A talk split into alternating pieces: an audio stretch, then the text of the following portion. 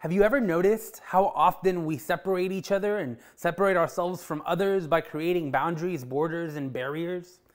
For starters, let, us talk about boundaries, right? So there's boundaries in every single sport.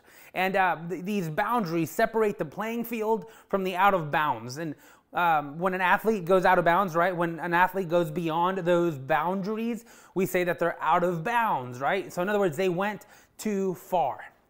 There's also borders, as in like borders between the US and Mexico. So I grew up in El Paso, Texas, which is one of the largest border crossings on the southern border.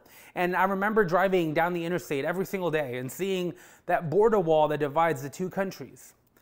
That border was not so much about separating the inbounds versus the out of bounds, but rather it was meant to keep uh, people separate. In other words, a border tells two groups of people how far they can go and, and uh, keeps them from entering into each other's areas. There's also barriers. Last year, during stay at home orders, I had to go get tested for COVID one day. And when I arrived at the testing facility, there were a bunch of cones and half concrete walls and even caution tape all over the place telling me where I could and couldn't go.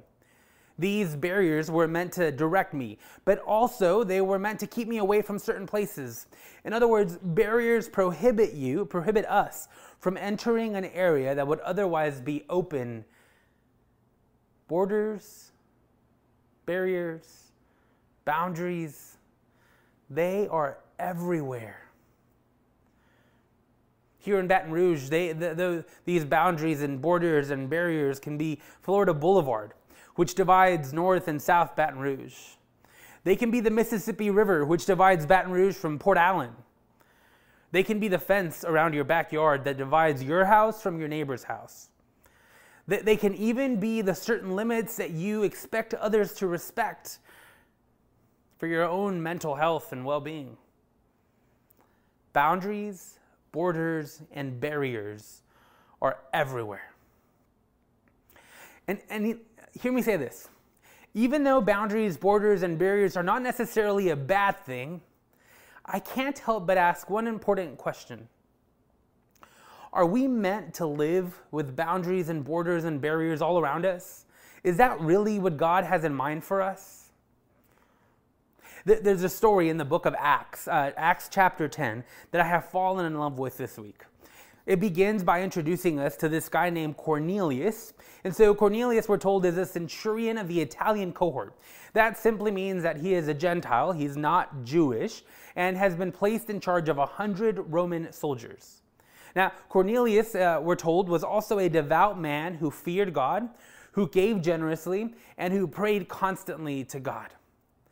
So one day we're told Cornelius has a vision in which he sees an angel of God coming in and saying to him, Cornelius, your prayers and alms have ascended as a memorial before God. Now send men to Joppa for a certain Simon who is called Peter.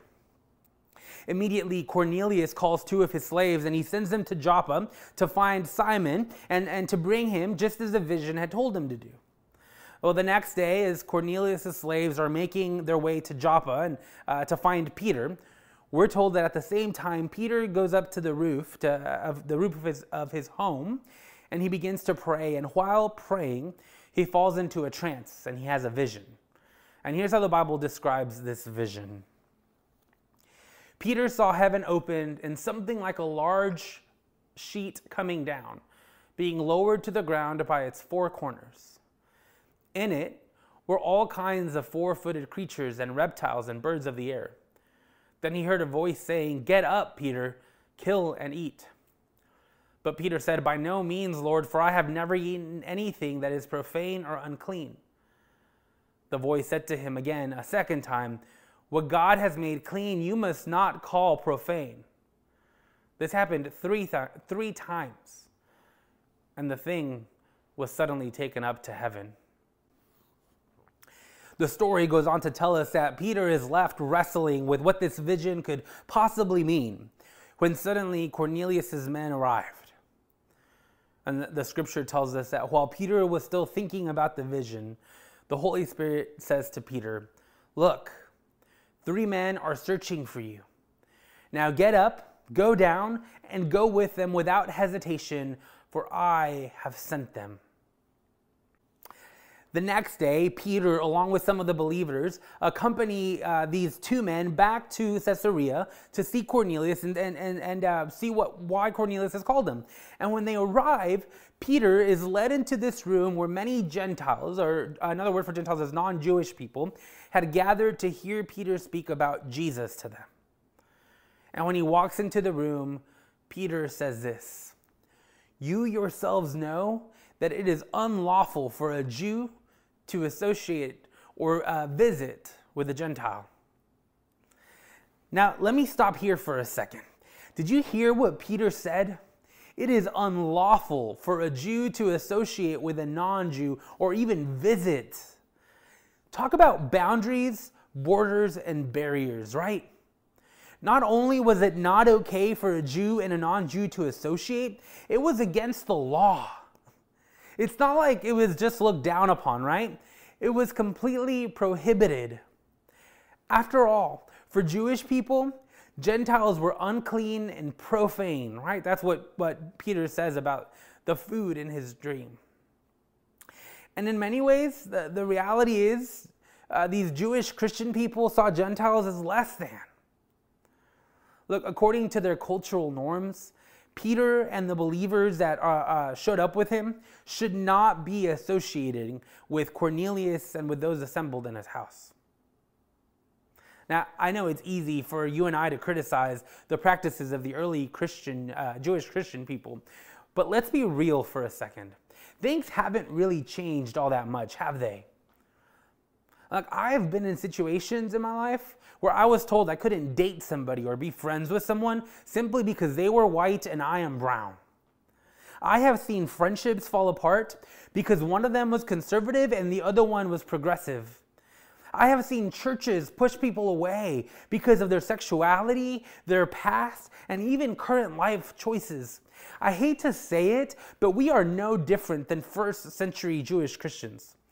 Even today, we build boundaries and borders and barriers to separate ourselves from people because we think that God would not want anything to do with them or that God would never use them. So, therefore, uh, we believe that we shouldn't either. But here's the thing that is not the heart of the gospel. See, the Holy Spirit shows up in the life of Peter because God wants Peter to help tear down those boundaries and borders and barriers that had been created between the Jewish Christians and the Gentiles. See, uh, the Holy Spirit shows up because the Holy Spirit wants those, those walls, those barriers, those boundaries, those barriers to be torn down. So, so Peter, after the Holy Spirit shows up in his life, looks to Cornelius and says, Look, God has shown me that I should not call anyone profane or unclean. So when I was sent for, I came without objection. This is a huge deal.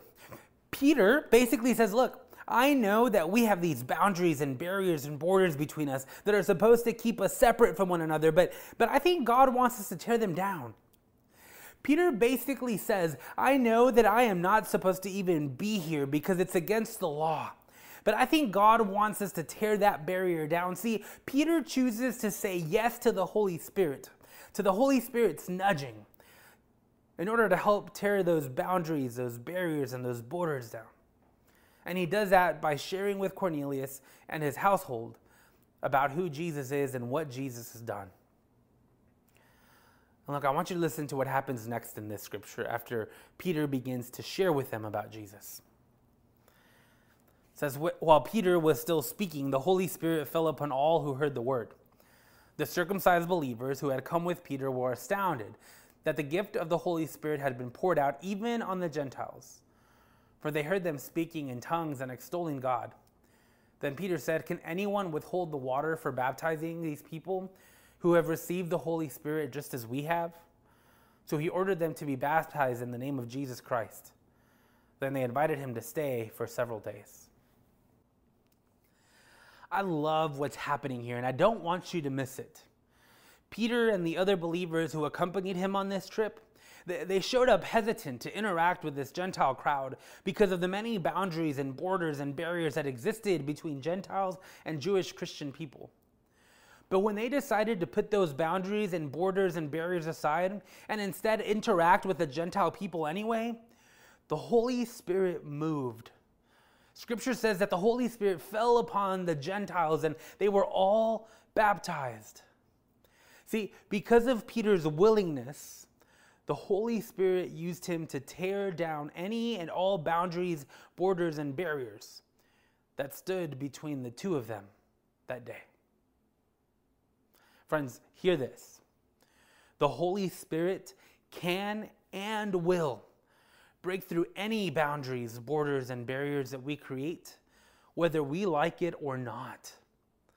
The question is are we willing to put aside any and all misconceptions or views we may have of people? And most importantly, are we willing to allow the Holy Spirit to use us to tear down those boundaries and borders and barriers that exist between us and this world? See, are we willing to say to the Holy Spirit, use me to tear these separations down? And do we even want a future like that? Reverend Peterson Davis says this. He says, We have to imagine that it is possible for the Christian community to embrace the full participation and leadership of women and men, young and old, poor and wealthy, straight and gay, capitalist and socialist, and so on. Can you picture that? Can you picture a future uh, where the church will embrace the full participation of all people? You see, the Holy Spirit is not about creating boundaries and borders and barriers between God's children. The Holy Spirit is not in the business of, of, creating walls that say you're in and you're out. The Holy Spirit is about tearing those, those barriers and those borders and those boundaries down. And the fun part is that even though the Holy Spirit can tear down these boundaries, these borders, these barriers, these walls, the Holy Spirit invites you and I to, to participate in tearing them down. We just have to be prepared to say yes when the Holy Spirit calls. 65 years ago, the, uh, many people said yes to the Holy Spirit, saying, Let's tear down the walls of uh, not allowing women to be clergy. And this week we celebrate that they are in full inclusion. Friends, the Holy Spirit is in the business of tearing down those walls, of tearing down boundaries and borders and barriers. And I pray that we may say yes every time the Holy Spirit calls us to do the same. And who knows? We may find that all these boundaries and borders and barriers that we've created will one day completely cease to exist. Let us pray. Gracious and loving God, you are in the business of tearing down the things that separate us. Because in the end, we are all children of God, loved by you equally. So, God, this week, I pray that we may be challenged to be people who tears down boundaries and barriers and walls and, and, and borders. God, help us be a people who tears those things that divide us. Help us be a people who help who join in the effort of, of creating a space where all are welcome to participate, not just in the life of the church, but in your kingdom. God, I give you thanks for that challenge, and I pray that we may live into it. I pray this in your most precious and most glorious name. Amen.